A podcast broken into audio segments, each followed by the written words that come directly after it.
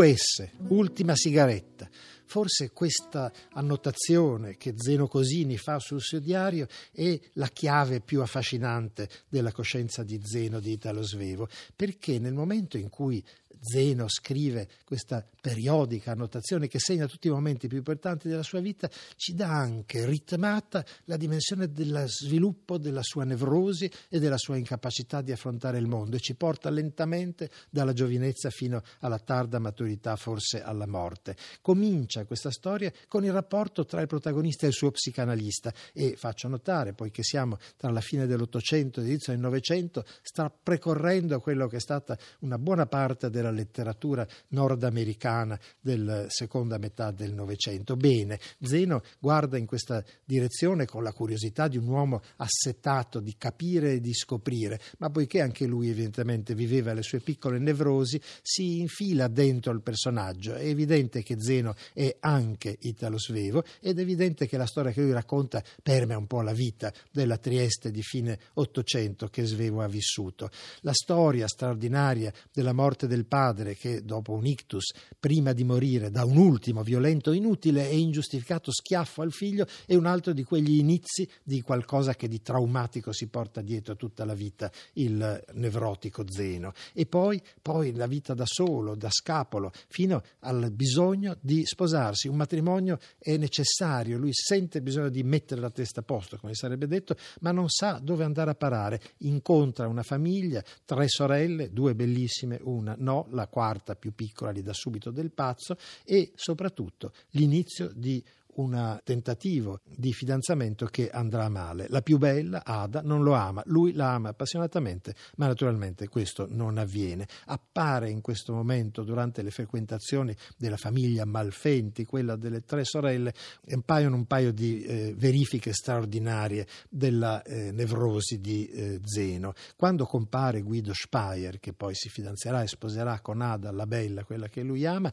lui viene preso da una gelosia spaventosa, vorrebbe dovrebbe fare qualcosa. La notte passano passeggiando tutta la notte in giro per la città. A un certo punto Speyer, che uno spericolato, si sdraia su un muretto sotto il quale c'è un precipizio. Qui, un momento straordinario, Zeno pensa di ucciderlo. È lì che sta cercando di buttarlo di sotto. Lo odia perché Ada ama lui e non Zeno e quindi tutto sommato si sentirebbe di buttarlo di sotto senza soffrirne, ma poiché aveva pensato di sposare Ada soltanto perché così avrebbe dormito meglio la notte, a un certo punto si ferma e dice oddio, se lo butto di sotto stanotte non dormirò bene. E quindi la vita di Guido è trattenuta soltanto dal bisogno di dormire di Zeno. E poi mille altre cosucce come il fatto che avendo incontrato una persona che zoppica e saputo che ci sono 54 muscoli che fanno muovere la gamba comincia subito a zoppicare zoppicare perché non riesce a controllare i 54 muscoli. E via di questo passo e ha paura di morire soltanto perché la moglie si ritroverebbe poi un altro. Lei dice non potrebbe mai succedere, sono troppo brutta. E lui allora si convince che avrebbe potuto godere di una putrefazione tranquilla.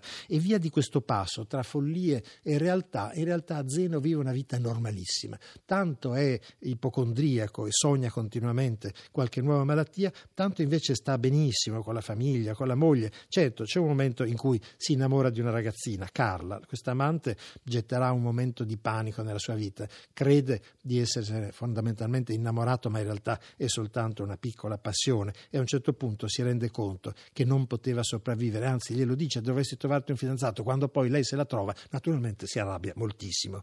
A un certo punto si mette in affari con Guido. Guido Speyer, l'uomo che lui odiava, diventa il suo migliore amico. Ma Speyer è un personaggio insopportabile, non sa lavorare, si mette subito a moreggiare con una segretaria che diventerà la sua amante. A un certo punto perde un sacco di soldi in un fallimento demenziale di un affare e quando dice a Zeno la vita è ingiusta e dura perché si sente delle cose, Zeno gli risponde no, la vita non è né ingiusta né dura, la vita è originale. Cerca il suicidio, Guido Guido e in qualche modo noi sappiamo che questo è un gioco che non può che andare a finire lì, tant'è vero che di fronte all'ennesimo rovescio economico Guido Speyer si uccide. Qui inizia un altro di quei momenti esilaranti della storia della coscienza di Zeno. Zeno insieme al suo fidato agente di cambio si precipita in borsa e cerca disperatamente di recuperare quello che è un patrimonio completamente distrutto dagli investimenti folli fatti da eh, Guido Speyer e mentre gli altri stanno organizzando il funerale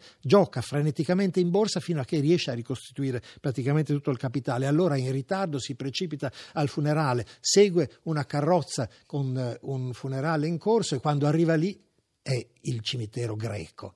Ma era greco il signor Spire, si chiede. No, non era greco, era il funerale sbagliato. Aveva naturalmente seguito il funerale sbagliato. Tutto, tutto va a rotoli in questo modo. È finita, non la voglio più fare la psicanalisi. Perché continuare, si chiede, quando ormai è diventato l'uomo maturo e soprattutto sicuro di sé, amato dalla moglie, dalle cognate.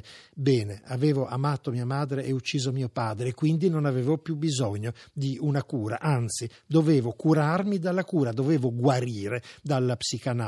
La conclusione, beh, sicuro di sé, molto più eh, di quanto non fosse accaduto prima, anche Zeno deve confrontarsi con la guerra, rimasto isolato dalla moglie, cercherà di fare buoni affari e lo farà e concluderà questa dimensione di racconto de- dedicata al suo psicanalista che dovrebbe trarne qualche insegnamento dicendo che tutto sommato la vita assomiglia un poco alla malattia, ma a differenza delle altre malattie è sempre mortale. Beh, la conclusione è particolarmente pessimista perché con la conclusione della guerra eh, Zeno vede anche di fronte a sé il cambiamento che incombe. L'uomo ha inquinato l'aria, ha inventato del terribili ordigni e purtroppo qualcuno potrebbe usarli male. Sogna addirittura alla fine l'invenzione di un esplosivo incomparabile che potrebbe far ritornare la Terra a una forma di nebulosa, priva di parassiti e di malattie come quella che lui è e quelle che lui vive.